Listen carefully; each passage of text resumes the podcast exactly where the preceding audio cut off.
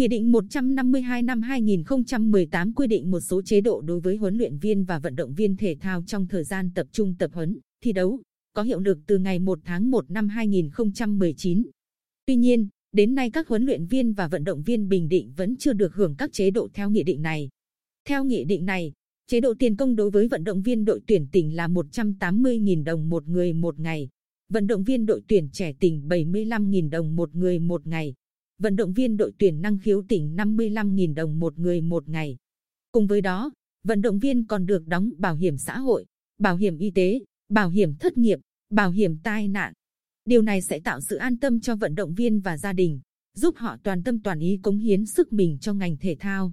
Vì vậy, hiện nay, tính cả tiền ăn và tiền công, một vận động viên đội tuyển tỉnh được nhận tối đa chỉ ở mức 4,7 triệu đồng một tháng. Theo quy định của nhà nước, tập luyện thể thao thành tích cao là loại hình lao động đặc biệt trên cả loại hình lao động nặng. Vì vậy, vận động viên cần bù đắp lượng dinh dưỡng phù hợp để bổ sung năng lượng cho cơ thể. Nhưng mức tiền dinh dưỡng và tiền công mà tỉnh Bình Định đang áp dụng là quá thấp so với cả một lao động bình thường. Một huấn luyện viên thuộc Trung tâm huấn luyện và thi đấu thể thao tỉnh đề nghị không nêu tên, chia sẻ. Khi dẫn học trò đi thi đấu, các em đều hỏi vận động viên đơn vị khác về mức tiền công, tiền ăn. Nhận thấy sự chênh lệch lớn về chế độ giữa các tỉnh nên các em hỏi thẳng huấn luyện viên, khiến chúng tôi không khỏi lúng túng. Tất cả các vận động viên đều biết Nghị định 152 đã có hiệu lực từ lâu, nhưng hiện vẫn chưa được tỉnh Bình Định áp dụng. Một số vận động viên tỏ ra bức xúc, có ý định xin nghỉ hoặc chuyển sang đơn vị khác. Chúng tôi đang ở thế khó, khi thuyết phục các em ở lại nhưng không biết khi nào các cấp, ngành mới thực hiện chế độ theo mức mới để hứa hẹn với học trò. Được biết, hiện hầu hết các tỉnh, thành trong nước đều đã áp dụng chế độ tiền công cho vận động viên theo Nghị định 152. Các đơn vị chậm áp dụng cũng tiến hành cho huấn luyện viên và vận động viên được truy lĩnh phần chênh lệch. Đơn cử như ở tỉnh Khánh Hòa, Sở Văn hóa và Thể thao tỉnh này đã được ngân sách bổ sung 5,179 tỷ đồng để chi trả chênh lệch tiền công trong năm 2019 theo quy định Nghị định 152 cho huấn luyện viên và vận động viên thể thao. Theo ông Bùi Trung Hiếu, Giám đốc Trung tâm Võ thuật Cổ truyền Bình Định, trong thời gian qua, Ủy ban Nhân dân tỉnh đã có sự quan tâm, ban hành các chế độ chính sách cho thể thao thành tích cao của tỉnh. Qua đó, kích thích tinh thần tập luyện của các vận động viên, thành tích thể thao của tỉnh có nhiều chuyển biến tích cực. Đại hội thể dục thể thao toàn quốc năm 2014 Bình Định đoạt 4 huy chương vàng. Đại hội thể thao toàn quốc năm 2018 đoạt 7 huy chương vàng.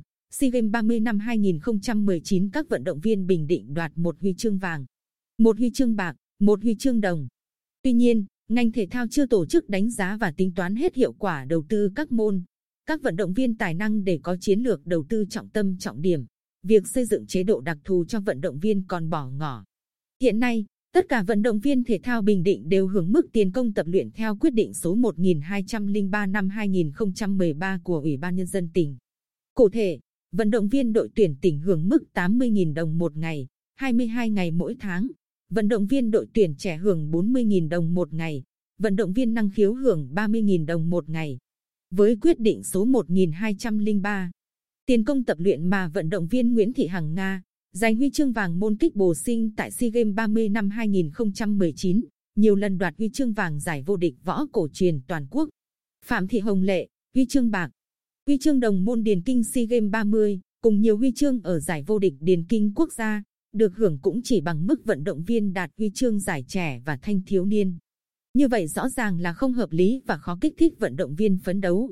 Khi Nghị định 152, Thông tư 61 năm 2018, quy định nội dung và mức chi để thực hiện chế độ dinh dưỡng đối với huấn luyện viên và vận động viên thể thao thành tích cao.